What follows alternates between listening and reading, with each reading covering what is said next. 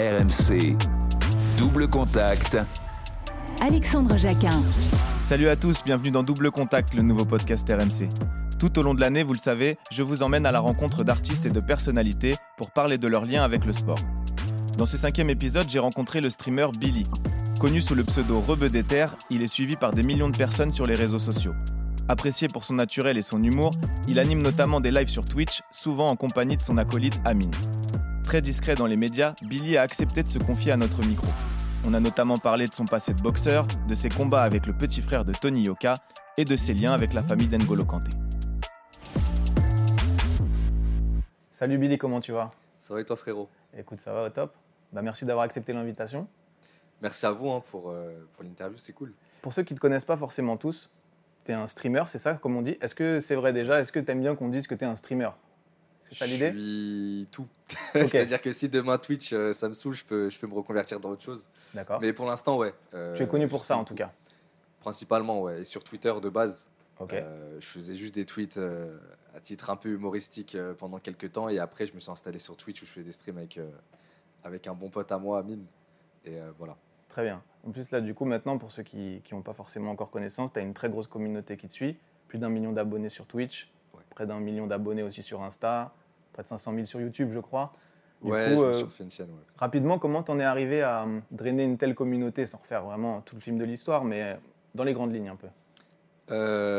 J'ai toujours fait mon contenu de la même manière, mais il y a plutôt eu une explosion vers le confinement, un truc que j'avais pas calculé mais euh, qui me semble très logique vu que tous les jeunes, on était tous chez nous et que on commençait à péter notre crâne euh, dans nos apparts, on n'avait rien à faire, etc.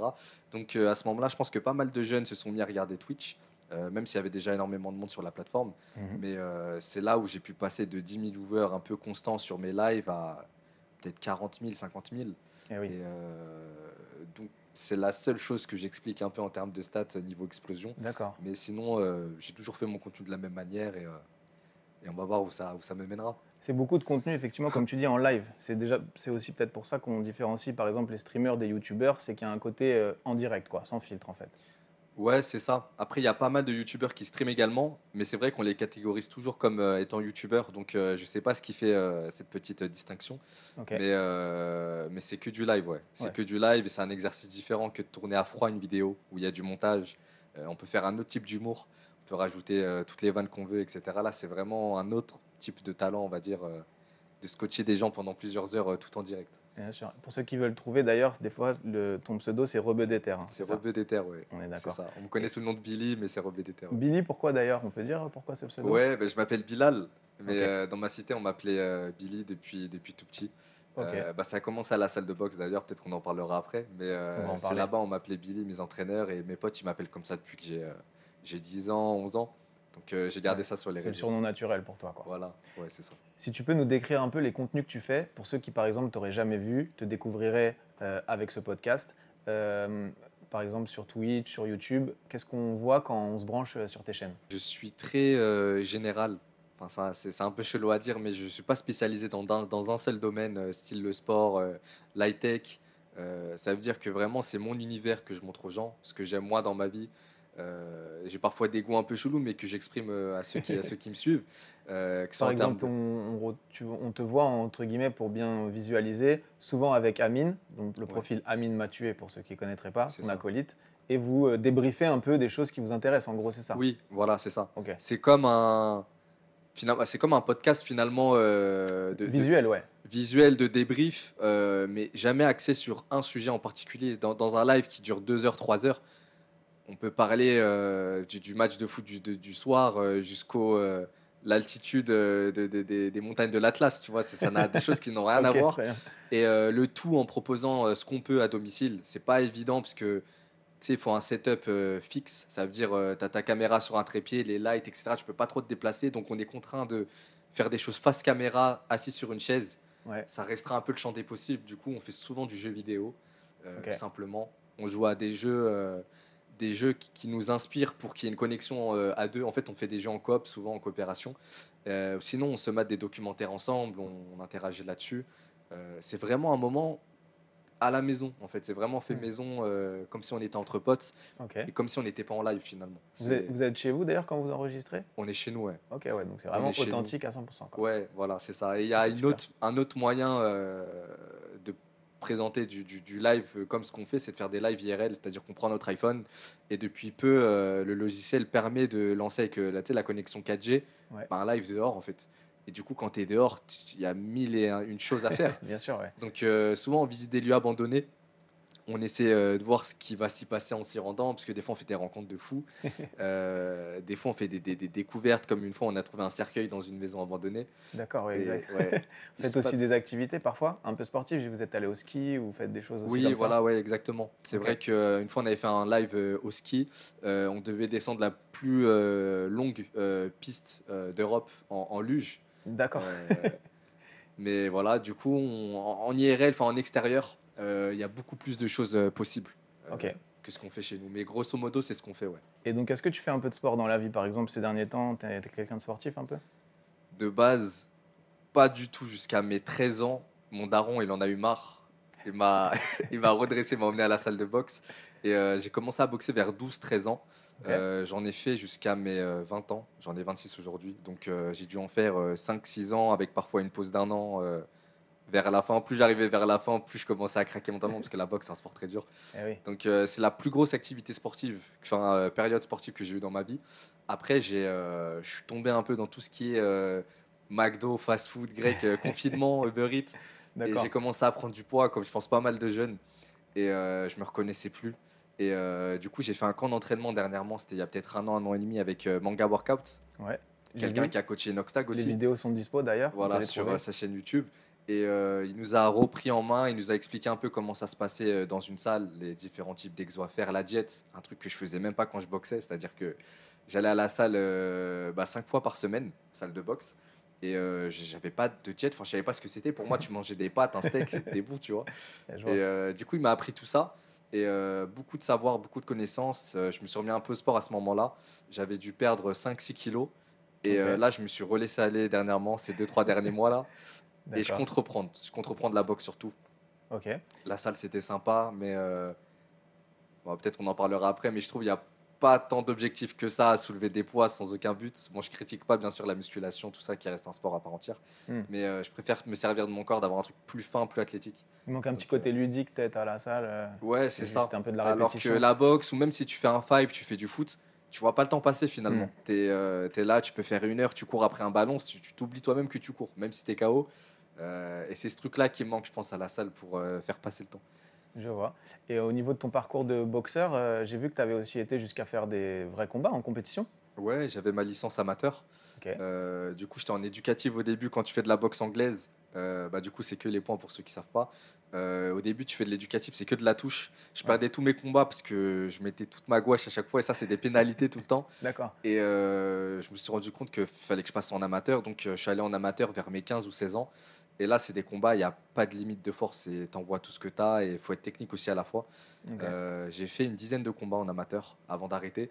Et euh, après, je faisais que de l'interclub. C'est-à-dire qu'il y a des clubs qui venaient dans, dans le mien, moi j'allais dans d'autres.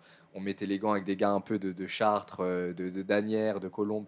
Donc, euh, donc voilà. Parce que toi, c'est quoi ton secteur au départ quand tu as commencé par exemple la boxe J'ai commencé la boxe à Rouaille dans le 9-2. Ok. Roy Malmaison, j'en ai fait. Bah, c'est là-bas où j'ai appris. J'en ai fait 4 ans là-bas, 5 ans. Et après, euh, je suis parti à Elancourt. Je suis parti à Elancourt dans une salle euh, où je connaissais pas mal de gens avec qui j'avais déjà boxé, enfin dans des euh, dans des championnats, on va dire. Et euh, j'ai fait un an ou deux là-bas. Je, je me rappelle plus trop, un peu entre les deux. D'accord. Et, euh, et voilà. Donc euh, c'est un peu ces eaux-là, mais vu que les salles, on tourne beaucoup entre nous, tu connais pas mal de salles. J'avais boxé aussi à Nanterre un peu. Et des fois, il t'arrive de faire une semaine dans une autre salle alors que tu n'es pas inscrit parce que ton coach connaît tel coach. Donc, Ah oui, d'accord. Ok, je vois. Il y a un petit réseau qui se crée entre il y a un les petit différentes réseau, salles. c'est ça, ouais. Ok. ça. Et toi, sur le ring, un peu, si tu peux te décrire, euh, par exemple, si tu te donnes quelques qualités de boxeur, c'est c'est quoi tes points forts? Euh, je pense que techniquement, je suis pas mal. Techniquement, je suis pas mal. Euh, Je me rappelle le dernier, je, je me suis jamais pris de KO de ma vie. Mais il y a déjà eu un arrêt par combat de, de mon arbitre, euh, de mon arbitre, de mon entraîneur, pardon, euh, qui a lancé la serviette euh, sur le ring pour en gros stopper le combat. C'est le dernier combat amateur que j'ai fait. Et en gros, j'étais en, en finale ou en demi-finale d'un championnat amateur cadet, quelque chose comme ça, à Poucher dans le 9-3. Et j'étais contre le mec le plus fort du tournoi. Un petit blond, un peu, un peu en mode russe, ukrainien, bizarre. Il était trop chaud.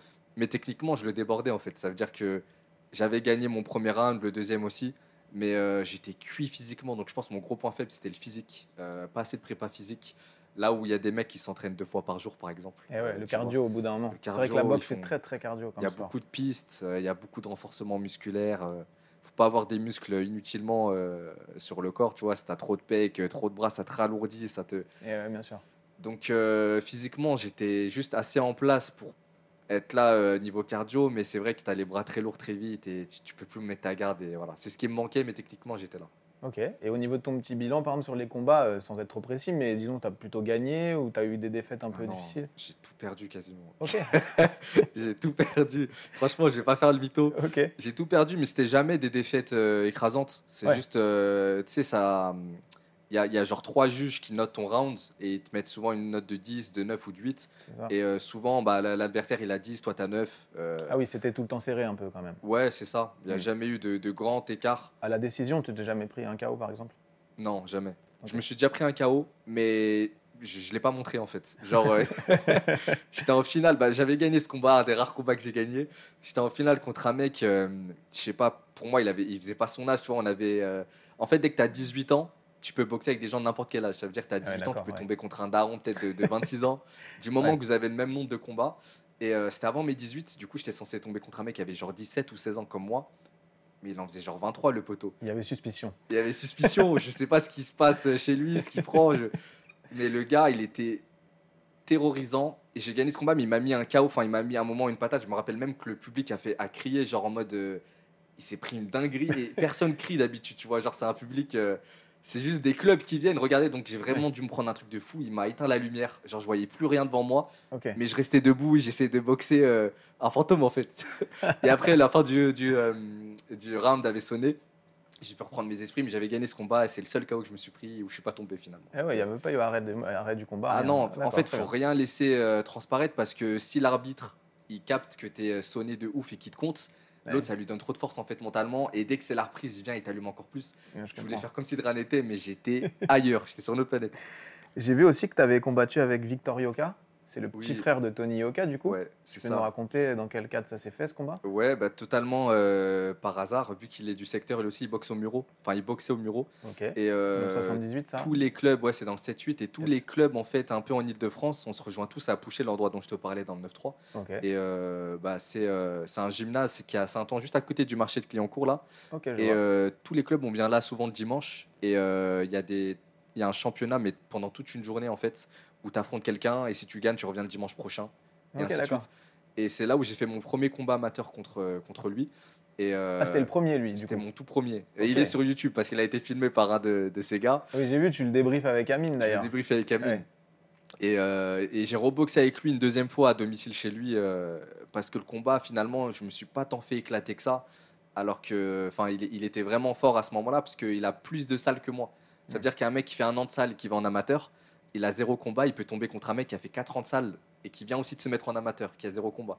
Ça veut dire, euh, voilà, il y, avait un, un écart entre nous et euh, que j'ai essayé de rattraper. Du coup, on a fait un deuxième combat au Muro. Je sais pas s'il a, a été filmé ce jour-là, mais c'était lourd parce que euh, j'ai été compté par l'arbitre un moment et je le fais compter lui derrière, juste derrière par l'arbitre aussi. Ah, pas mal. C'était comme dans un shonen. Franchement, c'est mon meilleur combat. Je me sentais trop bien, même physiquement, j'ai tout tenu. Et, et depuis ce moment-là, je l'ai plus jamais revu et je sais que lui a continué la boxe. Et euh, je crois qu'il boxe beaucoup en Allemagne et même euh, à l'INSEP, je crois, euh, l'équipe de France. Et voilà, c'est un mec hyper talentueux. Je sais pas s'il regardera cette vidéo, mais, mais je lui souhaite que de la force pour la suite. Et euh, est-ce qu'il y a des boxeurs, toi, qui t'ont inspiré? Par exemple, quand tu boxais à l'époque, quand tu étais jeune, est-ce qu'il y avait des exemples de boxeurs Ouais. euh, que tu aimais bien? Moi, euh, je m'étais pas mal perdu sur YouTube à cette époque-là, où en gros, je me suis dit que j'avais le choix entre deux catégories. C'était soit l'art d'attaquer, soit l'art de défendre. Et l'art de défendre, je trouve ça trop beau. Ça veut dire que je commençais à regarder, tu sais, un peu des, des compiles best-of de, de boxeurs que je connaissais même pas. Je crois qu'il y avait Pernell Whitaker, un truc comme ça. C'était c'était un mec archi défensif, mais il gagnait tous ses combats, même par KO des fois. Mais c'est un gars, en fait, on dirait qu'il joue aux échecs finalement. C'est, il est sur le ring, il fait pas de mouvement inutile, il observe, il pousse à la faute euh, de l'adversaire. Une petite esquive, un petit coup en léger, mais il pique tellement bien au menton que les mecs, des fois, ils tombent KO. Et euh, du coup, j'ai un peu euh, des références comme ça. Mais après, bien sûr, euh, Tyson, Ouais. Dans l'esquive Mayweather, j'imagine.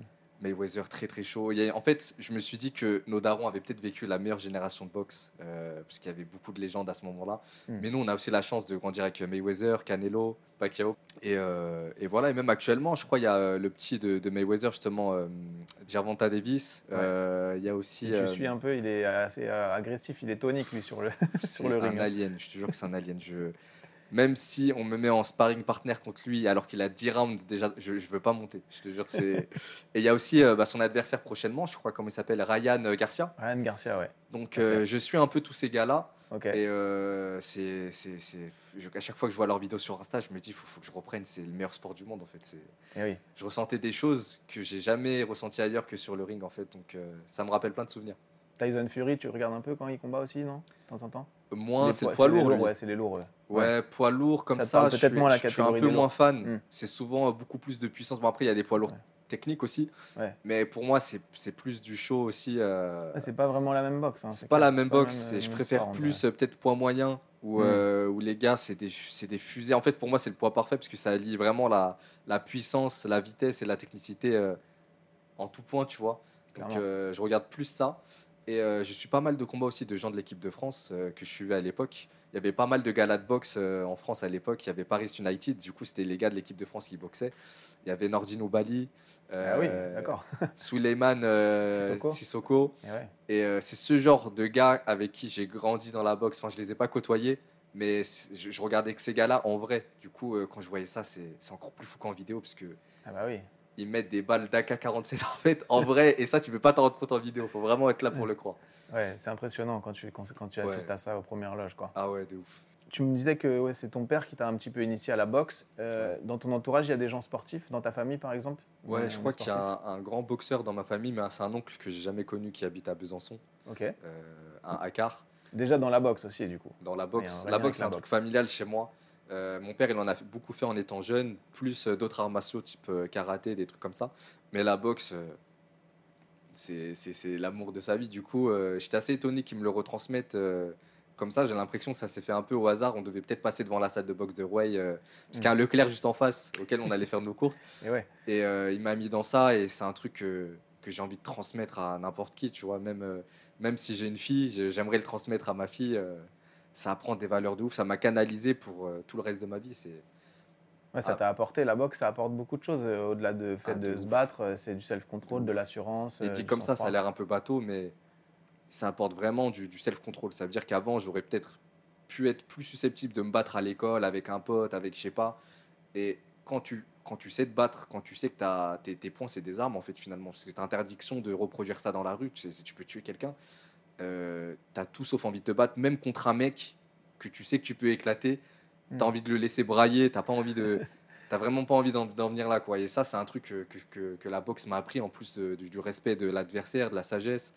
Euh, c'est quand même fou de se prendre des grosses pêches dans la tête et de pas avoir la haine contre le gars qui te fait ça, parce que c'est c'est le jeu. C'est c'est fou, en fait. T'apprends trop de choses indirectement.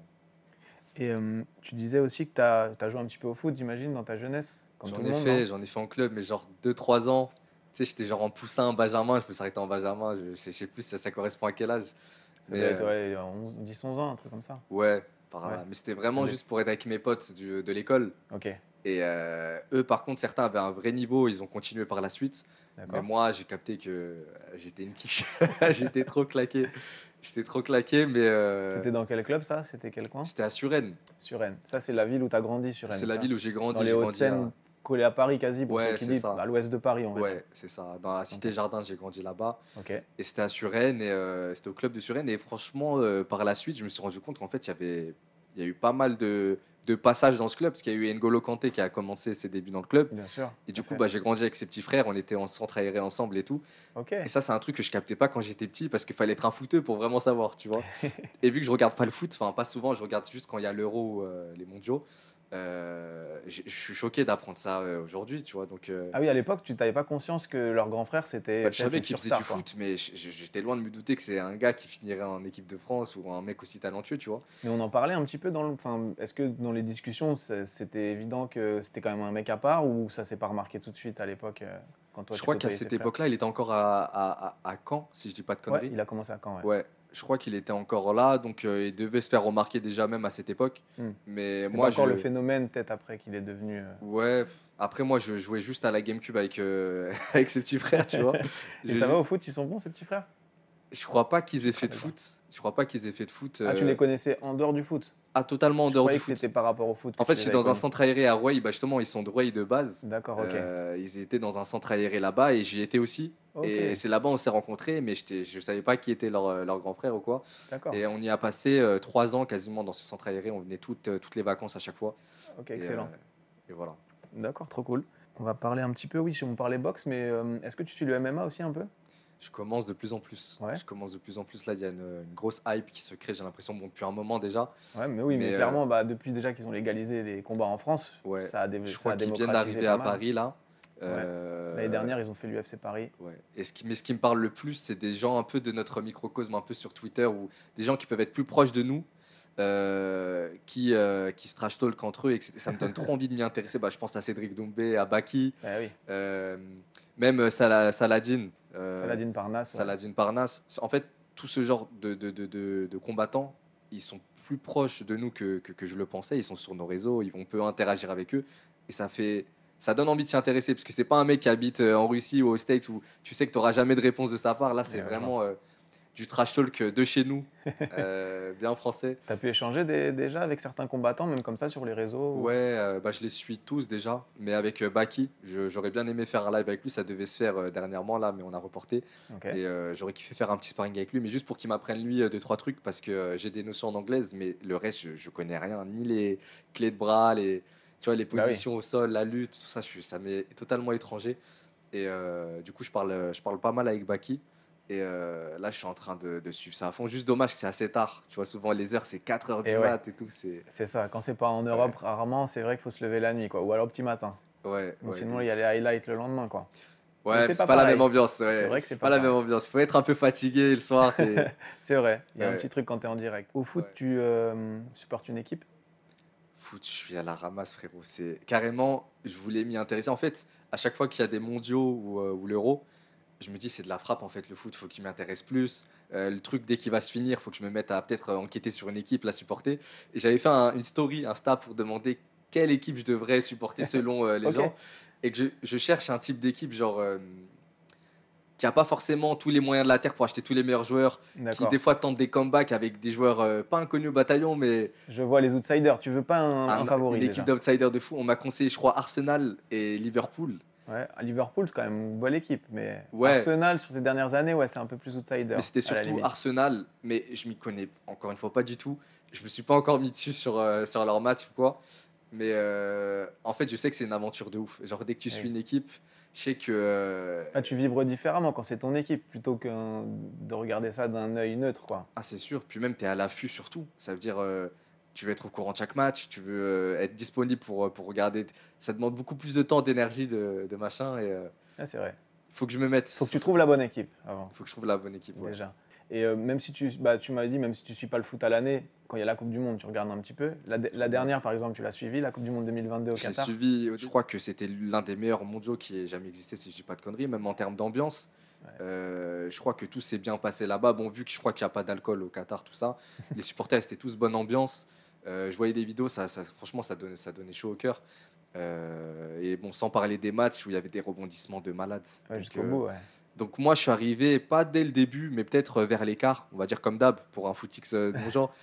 Et euh, Quand ça commence à compter vraiment. quand ça commence à compter, non, même un peu avant l'écart. Enfin, le truc avant l'écart, je sais pas, Les le huitième. Ouais, bah, dès les matchs à élimination directe, en fait. Ouais, voilà. Et je me suis dit, je suis con, j'aurais dû tout regarder en fait parce que je ressens tellement de trucs en voyant ça et c'est de la frappe. Enfin, il y a trop de rebondissements, ça joue trop bien. C'est, c'est voilà, c'est ce que je me suis dit. Du coup, j'ai suivi à partir peut-être des huitièmes. Ok. Et, euh, Et alors, le souvenir le plus marquant que tu as gardé de toute ah, cette. le Maroc. Le Maroc. le Pourtant, je Maroc. suis algérien, mais, mais j'étais à fond derrière les, les frérots marocains. Et euh, Ah, C'était la belle histoire cette Coupe du Monde, le Maroc. Pff, trop belle histoire, trop belle histoire. Pour moi, c'est un, c'est un manga ce truc aussi. C'est- Je me suis dit, mais ils font un comeback des enfers là. C'est comment ils sont chauds comme ça. Ils ont fait rayonner leur pays pour. euh, En fait, je, je sais pas si à ce moment-là ils se rendaient compte de ce qu'ils étaient en train de faire, mais ils sont pas en train de changer l'histoire du Maroc, mais ils sont en train de faire rayonner leur pays pour peut-être plusieurs années sur ces 3-4 matchs de, de, de dingue qu'ils Ah ont bah fait. oui.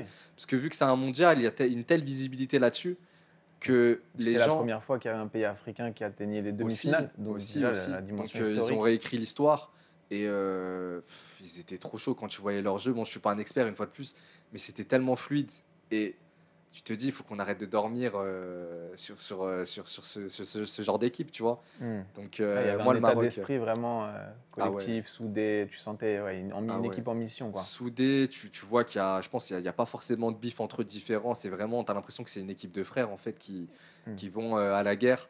Et même les après-matchs qui fait beaucoup, tu vois, quand, quand certains faisaient rentrer leur mère sur le terrain pour célébrer ça avec. C'est vrai, c'était très familial, ouais, l'ambiance exacte. C'est très familial et c'est une famille. Je- moi, j'étais à fond derrière eux. J'étais trop dégoûté sur euh, leur défaite euh, bah, en demi, En demi, ouais. mais, euh, mais fou. Est-ce qu'il y a un joueur marocain qui t'a marqué parmi, parmi cette équipe dans toute cette épopée? Ouais. T'as retenu quelqu'un? Ouais, je me rappelle beaucoup de Ziyech. Yes. Je crois qu'il était, il était archi chaud.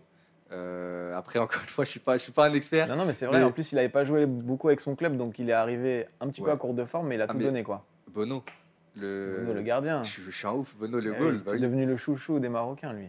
C'est trop. En plus, tu as l'impression que c'est un vrai leader pour le coup, parce que il en fait pas des caisses. Il a souvent le sourire. Tout le monde l'écoute. T'as l'impression et c'est vraiment un général de guerre. C'est, t'as l'impression que l'équipe, euh, c'est le, c'est le squelette du truc en fait. Et euh, bon après, je suis encore une fois, je suis pas un expert, mais c'est l'impression qu'il m'a donné. Ouais, non, mais c'est pour un clair, mec euh, grave extérieur au foot euh, comme moi. clairement. Et il m'a fait, il fait rêver ce type. C'est, il est trop chaud. Un mot sur le parcours de l'équipe de France aussi, jusqu'à la finale. J'imagine, bon, après la déception de la demi-finale, j'imagine qu'à la- sur la finale, tu étais derrière l'équipe de France. Ouais. Euh, tu l'as vécu ouais, ouais. comment cette finale d'anthologie finalement? Bah, c'était, euh, je sais pas, mon, mon cœur il s'est mis à battre à, à 1000 à l'heure, alors que de base, je suis pas à fond dans le foot. Et je me suis laissé embarquer par le truc. Je me rappelle plus trop du déroulé du match, mais je sais qu'il y a eu un rebondissement de fou à la fin où ils, ont, ils sont partis chercher les prolongations, je crois. Avec le doublé d'M- d'Mbappé. Bah ouais, exact. Mais t'avais l'impression qu'il était, il était, il était seul en guerre en fait. Genre, euh, bon, après, il y avait bien sûr d'autres joueurs, mais. euh, Ah, c'est lui qui a sonné la révolte, hein, on dirait, c'est clair. Ouais. hein. Mais quand tu voyais à son attitude, peut-être sa gueule un peu, il était vraiment. euh, pff, il était en mode. euh, je peux pas tous me les faire tout seul. Genre, c'est. du coup, c'est ce que j'ai remarqué. Mais euh, très beau match. Et euh, moi, dans ma mentalité, je suis pas en mode faut qu'on arrive euh, premier absolument, faut qu'on gagne, sinon il pue la merde. Je trouve Mm. qu'ils ont fait un, un très beau parcours. Euh, ça reste une sûr. équipe surpuissante. Ça veut dire que dans toutes les équipes euh, mondiales, la France arrive souvent toujours, euh, peut-être dans les demi-finales, voire voire gagnante, tu vois. Ouais, c'est Donc euh, c'est une équipe redoutable et je pense qu'ils ils vont revenir plus fort que jamais pour le prochain. Est-ce que tu as des connexions avec certaines personnes dans le monde du sport? Euh, Déjà dans la vraie vie, peut-être sur les réseaux aussi, juste parce que quelqu'un déjà est venu te donner de la force sur certains de tes contenus et que vous avez créé un petit lien? Contenu, euh, pas que je sache encore, mais euh, bah, juste avant l'interview, je parlais avec euh, Shkitou, la Bilal Shkitou, Ok, boxeur boxeur de. Nanterre. euh, bah, J'ai déjà boxé dans son Ah club. oui, boxeur du mettre les bons. 92, forcément, Ouais, grosse connexion. exact. Et T'as déjà boxé dans sa salle, ouais, du coup, ouais, à Nanterre. je m'étais fait laver. je suis allé là-bas, je devais avoir quoi J'étais jeune, je devais avoir 16 ans. Ok, Ils oui. m'ont mis contre un, contre un daron, on dirait, il sortait du, de 15 ans de Heps, il était trop musclé. Il m'a cassé le nez, il m'a carrément cassé le nez pendant un sparring. Ah oui, ah oui. J'ai fait deux a- rounds. Il a pas retenu ses coups, quoi. Normalement, Ah hein, non. contre un jeune, on retient un peu les Ah, mais coups. sur le ring, il n'y a pas d'âge. Ça veut dire que t'es... un coach, il te met contre quelqu'un, il n'y a pas d'état d'âme. Tu, tu dois être un tueur. En fait, soit tu te fais tuer, soit tu tues. Donc euh, voilà, moi j'étais la petite brebis sur, euh, sur le ring ce jour-là. mais, euh, mais voilà, il y a Bilech qui tout, bah, Baki dont, dont je te parlais, le- Ouais. le combattant UFC. Il y a Greg MMA aussi. Ah bah j'ai déjà fait un contenu avec Greg MMA, mais euh, c'était pas très axé sport, c'était dans un contexte, euh, c'était dans un concept autour de Netflix, une série qui venait de sortir. D'accord. Euh, et très prochainement, ouais, du coup, il y aura euh, beaucoup d'acteurs sportifs de YouTube en France dans un événement que, que je prépare. Ok. Donc, donc voilà. Donc pour répondre à ta question, pas encore, mais ça arrive. Pour, Ça va, les connexions se font et Les vont se faire. connexions se font, ils vont se faire, ouais. Je comprends. Ok, parfait. Et j'avais une petite question sur ça. Euh, depuis que tu t'es fait connaître euh, voilà, d'un très large public, qu'est-ce qui a changé dans ta vie? Est-ce que tu arrives à rester à peu près pareil ou c'est compliqué? Il y a forcément des ajustements que tu dois faire? Euh, moi, je me suis mangé une claque parce que je suis quelqu'un de base de très, pas solitaire, mais très introverti. J'aime bien être dans mon coin. Comme je l'explique souvent en stream, même quand je suis en soirée avec des potes, on est dans un appart en train de jouer au loup-garou, jouer à la play, je sais pas, j'aime bien être en retrait, observer et tout, donc euh, j'aime pas me mettre sous le feu euh, des projecteurs, j'aime Mm. pas me mettre en lumière. Mais euh, c'est un taf que j'ai choisi volontairement, donc euh, j'assume aujourd'hui, donc c'est le jeu. Donc il y a des malus, il y a des bonus, et je suis avec, et là je pense que j'ai un bon équilibre avec tout ça pour... Là, tu as réussi à, digérer euh, depuis le temps maintenant que tu es connu, tu as réussi Ouais. à trouver le rythme de croisière qui te convient. Ouais, j'ai mis un peu de temps, beaucoup de phases où euh, moi, j'hésite pas à faire des pauses, même si généralement, tu sais, c'est pas bon pour les stats. euh, Tu, tu, des gens ne s'intéressent plus trop à toi après quand tu reviens, les vues, les trucs. Mais j'ai déjà fait des pauses de 3-4 mois où je faisais plus de contenu et je revenais. Et les gens, ils étaient toujours là euh, pour moi. Finalement, ils étaient encore plus contents d'un retour que. Ouais, finalement, tu crées l'attente aussi, quelque part. Ouais, voilà, c'est ça. Donc, euh, j'hésite pas à prendre des pauses. J'ai dû beaucoup faire ça justement parce que euh, vu qu'on a explosé d'un coup pendant le confinement euh, avec mon poteau Amine, c'était dur de digérer tout ça. Là où des youtubeurs ont peut-être construit ça sur peut-être 8 ans, 9 ans, Ouais. nous, ça s'est passé sur un an. Ça veut dire que du jour au lendemain, tu te retrouves avec euh, 100 000 personnes qui te regardent en live et tu peux plus être trop toi-même. Tu sais qu'il y a des très petits, des, des plus jeunes, des plus vieux Ouais. tu te dis, je fais quoi? Je peux pas mettre tout le monde d'accord. Au final, tu restes toi-même, et même en étant toi-même, euh, il y, a, il y a toujours des gens pour dire, ah, il a dit ça à telle minute, euh, Ouais, je comprends. ça se fait pas pour nanani. Pour... Et t'es là, t'es- t'as envie de devenir fou, en fait. Donc, euh, Des fois, tu t'obliges parfois à éviter certains sujets ou peut-être euh, faire attention à ce que tu dis précisément. ou-. Après, moi, j'ai la chance d'être vraiment sans filtre. J'ai pas de Ouais. sponsor. Ça veut dire, euh, je dis ce que je veux. Franchement, euh, je. J'ai aucun fil. Tout, tout, tout ce que je pense dans ma tête, des fois, ça sort même avant que ça tourne un peu là-dedans. euh, enfin, ça sort par ma bouche. Je dis des trucs des fois. Et euh, je suis prêt à parler tout, de tous les sujets, même les peut-être les plus controversés. Euh, moi, il n'y a, y a pas de souci. Mais c'est vrai que quand il y a autant de gens qui te regardent, euh, tu cherches la meilleure réaction des fois. Tu te dis, Mm. euh, j'ai pas envie de frustrer, de, de brusquer des gens. Comment je réagis face à tel cas euh, Parce qu'en live, il peut tout se passer. Souvent, on est en appel avec des abonnés, ils nous appellent sur Discord. Ouais. S'il y en a un qui dit une dinguerie, tu te dis, je fais quoi? Est-ce que je l'engueule? Mais j'ai pas envie de l'engueuler, ça fait trop daron et j'aurais pas fait ça moi dans la vraie vie. Ouais, comprends. Mais il faut que je montre l'exemple aux jeunes qui vont peut-être reproduire ce qu'il fait, tu vois. euh, Hmm. du coup, tu, tu cogites tout le temps à 1000 à l'heure et euh, c'est un peu un exercice compliqué quand, quand tu pètes aussi vite. C'est que tous Ouais, ces paramètres viennent d'un coup, en fait. C'est ce Eh qui oui. m'est arrivé un peu euh, dans ma vie. Et euh, du coup, toi, le- la chose qui t'a aidé le plus, par exemple, si on fait un parallèle avec un jeune sportif, peut-être en un an ou deux, il- on le connaissait pas ou peu et d'un coup il explose. Comment la chose qui toi t'a aidé à bien gérer, c'est quoi Avec le recul un peu? Bah, pour le coup, vu que je suis pas dans le sport de base, enfin, comme un, comme un sportif, euh, moi, le sport, ça m'a beaucoup aidé personnellement. Donc, je peux pas conseiller ça à un sportif. Bah, les sportifs, Donc- faites du sport. Les sportifs, faites du sport, faites un petit footing, des crassages, c'est bien. Mais le sport et euh, un autre thème qui est très important pour moi, c'est la spiritualité, la religion. Euh, moi, c'est ce qui maintient euh, la, la- la- la baraque un peu dans ma tête. Euh, Ok. Je pourrais jamais m'adonner à, à des conneries, tu vois. Je j'ai jamais bu de ma vie, jamais fumé. et je sais que dans ces moments-là, quand ton mental il est au plus faible, tu as envie de trouver des, des petits raccourcis, des petits, des petits contournements pour euh, justement oublier ta peine, ta douleur, euh, un petit remontant, voilà, chercher le terme. Ouais, je comprends. Et, euh, et du coup, j'ai toujours trouvé ça euh, dans la religion, euh, en faisant la prière auprès de Dieu, etc. Et c'est un truc que, je fais. Je sais pas si je peux conseiller ça à un sportif, ce qui peut être raté, j'en sais rien. ou... Alors, les sportifs voilà. qui sont dans la religion, en tout cas, de, de Ouais. pratiquer leur religion. Et, Ouais, moi, c'est un ceux truc qui ne me... sont pas, de chercher une espèce de spiritualité pour se tranquilliser l'esprit, en fait, Ouais. finalement, c'est ça. Moi, c'est un truc qui me fait garder les pieds sur terre. Je sais que je suis un être humain comme un autre. C'est... On va Mm. mourir pareil, euh, toi et moi. Euh, j'ai pas à me prendre pour une superstar. C'est... Et du jour au lendemain, si tout s'arrête, bah merci pour l'aventure, c'était grave cool, euh, tout s'arrête. Tu vois, Ah c'est... Et euh, c'est ce qui m'aide à, à maintenir ces principes-là dans ma tête et à me sentir vraiment bien quand, quand ça va mal. Et euh, est-ce qu'on arrive à mesurer quand on est euh, derrière euh, son écran, par exemple avec son pote en train de se marrer, qu'il y a, je sais pas, 500 000 personnes qui regardent, 100 000, 1 million, je, tu vois ce que je veux dire? Est-ce qu'on vous arrivez à vous rendre compte qu'il y a autant de monde qui, qui suit le truc? En, en vrai, oui et non, parce que on, on sait, parce que tu sais, on a le compteur pendant qu'on live de- du nombre de personnes qui regardent. mais tu vois, ça reste un chiffre sur ça un reste écran. un chiffre. Alors Donc que moi, je me dis, en vrai, ouais. est-ce que dans ta tête, tu matérialises la foule que ça doit représenter de, Donc de là, on quoi? sait à ce moment-là combien il y a de personnes mathématiquement, mais en vrai, on réalise pas parce qu'avoir 100 000 personnes devant nous en train de nous écouter, en train de péter dans un micro ou, ou, ou- ou s'insulter nos mères, c'est quand même lunaire. Enfin, je veux dire, c'est fou. C'est il est où le concept en fait? Il n'y a, rien en fait. Pourquoi il y a autant de... Je pense qu'ils ont l'impression d'être avec une bande de potes, bah, du coup avec nous dans un salon, en fait ils ont l'impression d'être avec nous, ça leur fait passer le temps, peut-être qu'ils mettent ça pendant qu'ils sont en train de se faire agra, j'en sais rien. Euh, mais c'est fou de se dire que si on faisait ça en vrai et qu'il y avait ces personnes-là, il y aurait 100 000 personnes devant nous. Ouais, serez dans un des plus gros festivals du monde, quoi. C'est complètement fou, c'est... je- J'arrive pas à réaliser ça justement. Et comment t'expliques de ce succès, justement? Qu'est-ce qui, qu'est-ce qui fait, à ton avis, que autant de gens te suivent, vous suivent et passent du bon temps avec vous? Je pense qu'il y y a plusieurs phénomènes. Déjà, il y a le fait qu'on soit très naturel et qu'on ne mette pas de filtre entre nous. Du coup, je pense que les gens.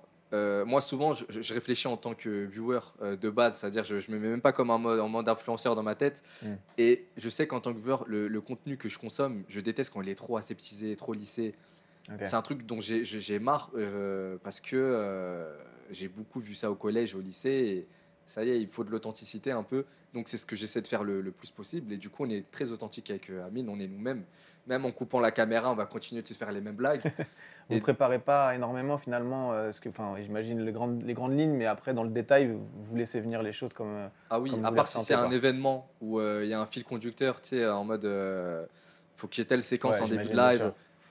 On prépare jamais rien. faut que tout soit le plus naturel possible. Et même si lui, il organise un truc pour me, pour me faire un prank, euh, il va jamais me le dire. faut vraiment que je me le mange en, en pleine gueule et que je découvre ça moi-même. Un prank, c'est te piéger, en gros. hein, Un prank, c'est piégé. euh, comme une fois, euh, on était en voiture avec Inox, il a fait semblant de faire une grosse accélération sur une, une ligne déserte dans le situ dans un champ. Et je vois, il y a une voiture de la BAC juste derrière nous. Et bon, après, c'est un truc. C'est vraiment une mise en scène, hein, mais il tape un délit de À ne pas reproduire. à ne pas reproduire. Il tape un délit de fuite, Inox, et j'étais avec Amine dans la voiture. Et mon cœur, il battait à 100 l'heure. Mais en fait, c'était un truc qu'il m'avait organisé pour me faire peur. Et euh, à la fin, on se garde dans un parking. Et on voit qu'il y a la voiture de la BAC qui nous a retrouvés et qui vient devant nous. Je me suis décomposé. Je me suis dit, c'est foutu pour nous. Euh, excès de vitesse, délit de fuite. Là, il nous retrouve. C'est terminé. Mais en fait, c'était tout ça, c'était une mise en scène.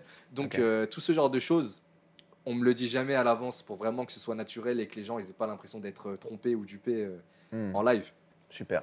Un petit mot sur ta relation avec Amine, du coup, avec le pseudo Amine Mathieu, je rappelle pour ceux qui ne suivent pas Ouais. encore. Euh, comment vous vous êtes connus? Comment s'est fait l'alchimie un peu entre vous? On s'est connus euh, sur Twitter.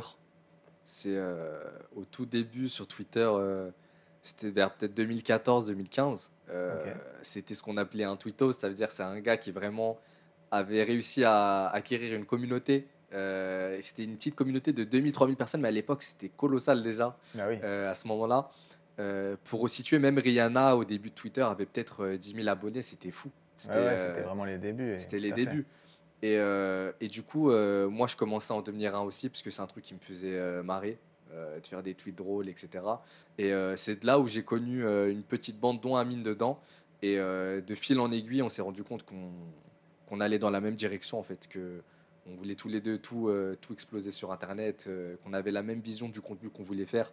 On voulait un peu changer la méta euh, qui était déjà en place, un peu euh, lisse. Bon, après, on n'a rien révolutionné du tout, hein, mais nous, on voulait se lancer dans ce truc-là en ne reproduisant pas ce, que, ce, qui nous, ce qui nous déplaisait de voir, en fait, finalement. euh. C'est-à-dire, on voulait ramener beaucoup d'authenticité et surtout, quelque chose qui manquait peut-être, c'était un peu de diversité au sein des, au sein des influenceurs ou créateurs de contenu. Ouais.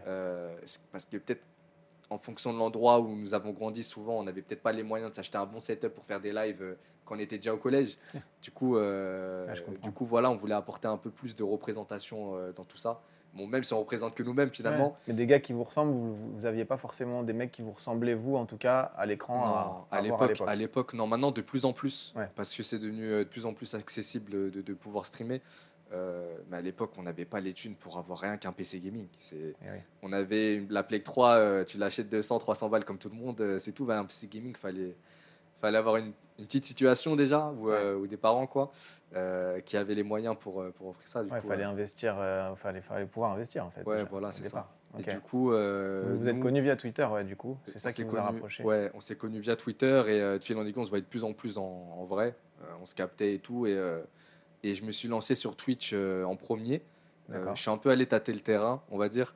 Et euh, quand je lui ai dit, euh, enfin, il savait déjà que c'était cool à faire, hein, mais je lui ai dit que c'était de la frappe, qu'il fallait qu'il me rejoigne, qu'on pourrait jouer à des jeux ensemble et tout. euh, ça a commencé bêtement comme ça.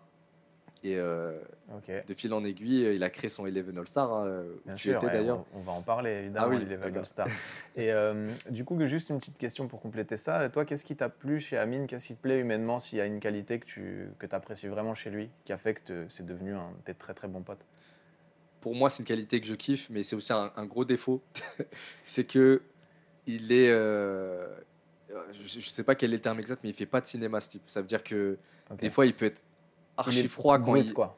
Ouais, il est brut. En fait, il, il, il va pas faire d'efforts ou de faux sourires quand il n'a pas envie d'en faire. Dès qu'il va en faire un, il va te faire le plus grand sourire de la Terre. Euh, mais sinon, il est vraiment lui-même. Et c'est quelque chose que, que, que je kiffe le plus chez quelqu'un. C'est quelqu'un d'authentique. Ok. Donc euh, voilà, le terme, c'est l'authenticité. Et moi, c'est très important que j'avance avec des gens comme ça parce que comme ça, il n'y a pas de on dit. Tu vois, c'est Oui. On va droit au but. Si tu as quelque chose à me dire, tu me le dis. Si je fais quelque chose qui te déplaît, tu vas me le dire. Et c'est- je pense qu'avec euh, ce genre de profil-là qu'on avance euh, c'est quelque chose que je kiffe chez lui. euh. Lui, c'était un, enfin, c'est toujours un grand fan de foot, mais il c'était parce qu'il s'est fait connaître aussi pas mal pour ses tweets, notamment sur l'actu foot et tout. Oui, de Amine, base, il a ouais. toujours été euh, très branché foot. Ah oui, ah oui, le foot, euh, c'est une grosse partie de sa vie. Je, pour tout dire, je suis tellement pas foot, je sais même pas qui il supporte. Genre, j'en parle jamais avec lui, tu Ah, le. PSG, hein. Ah, le PSG, s'en bah oui, le PSG. pas. Ouais, Le PSG, ouais. Ouais, bien sûr. Mais ouais, il est très foot. euh, Amine. Bon, du coup, ça nous amène, ça nous amène à parler euh, de l'Eleven All-Star, événement auquel tu as participé en fin d'année dernière. Du coup, on resitue euh, au stade Jean-Bouin, un match entre euh, les principaux streamers français contre les principaux streamers espagnols, donc qui sont venus dans la capitale pour vous défier balle au pied, devant 20 000 personnes, Ouais. avec des places qui se sont vendues en, en quelques jours. Euh, un événement commenté par euh, Alexandre Ruiz, euh, avec Laurent Paganelli en bord terrain, les plus grands médias sportifs. Enfin, c'était un, un événement avec aussi beaucoup de, de moyens techniques, des, des caméras, comme si on était en Ligue des Champions et tout. Ah, absolument. Donc toi, quel souvenir tu gardes de cet événement assez, assez incroyable, puisqu'on avait en France jamais vu un événement de ce type-là? Moi, souvent, j'ai tendance à oublier les choses, souvent. Mais ça, ça m'a marqué de malade. J'imagine. si j'arrive toujours à me projeter, tu vois, sur le, sur le bord de la pelouse, sur le bord du terrain, euh, c'était juste fou à vivre. C'est un truc que je pense que je revivrai peut-être plus jamais dans ma vie. Donc, je me suis bien imprégné ce, ce soir-là. Et c'est fou parce que même moi qui suis pas très football de base, j'avais juste l'impression de partir en guerre avec mes potes et de défendre la France contre un autre pays et qu'il fallait ramener la victoire, euh, la coupe à la Ah, maison. C'était le vois. cas en vrai. hein. Il y a eu la Marseillaise, c'était l'équipe de France. euh, C'était ça le a cas. fait le record de vues sur Twitch, plus d'un million, Aussi, aussi, le record vues, euh, français, en euh, direct. euh, C'est ça. euh, branchées pour vous regarder jouer. Donc finalement, pour certains, ils y voient pas tellement d'intérêt parce que c'est de la télé, mais sur Twitch finalement. Mais avec du recul, ça a permis plus de moyens techniques qu'à la télé où je crois qu'ils peuvent pas faire certains champs de caméra. Ok.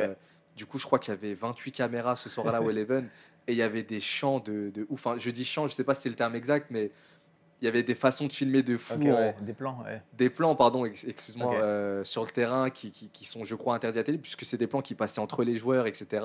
Donc, euh, tous ces moyens techniques, plus euh, des, des- des créateurs de contenu, des icônes, entre guillemets, appréciés par les jeunes qui n'ont pas forcément de talent. Moi, je suis claqué au foot, tu vois. Mais franchement, les gens, ils, ils- ils se sont pris au jeu et, et ça m'a moi-même choqué, parce que je me suis dit, pourquoi est-ce qu'ils regarderaient un match au niveau n'est même pas fou, finalement? S'ils aiment le foot, c'est pas un truc à regarder, quoi. Mais ce qui les faisait marrer, c'est vraiment de voir si la France allait encore une fois l'emporter contre l'Espagne, parce qu'il y a un certain passif contre l'Espagne sur Internet. Tout à fait. Il y avait la Pixel War, du Il y coup, avait la Pixel ça? War, c'est ça, où euh, il y avait une sorte de guerre virtuelle. Bon, c'est une guerre de pixels pour ceux qui ne savaient pas, où il fallait placer des pixels sur une sorte de tableau Ouais. et euh, qui peut se faire effacer si un autre espagnol vient mettre un autre pixel dessus.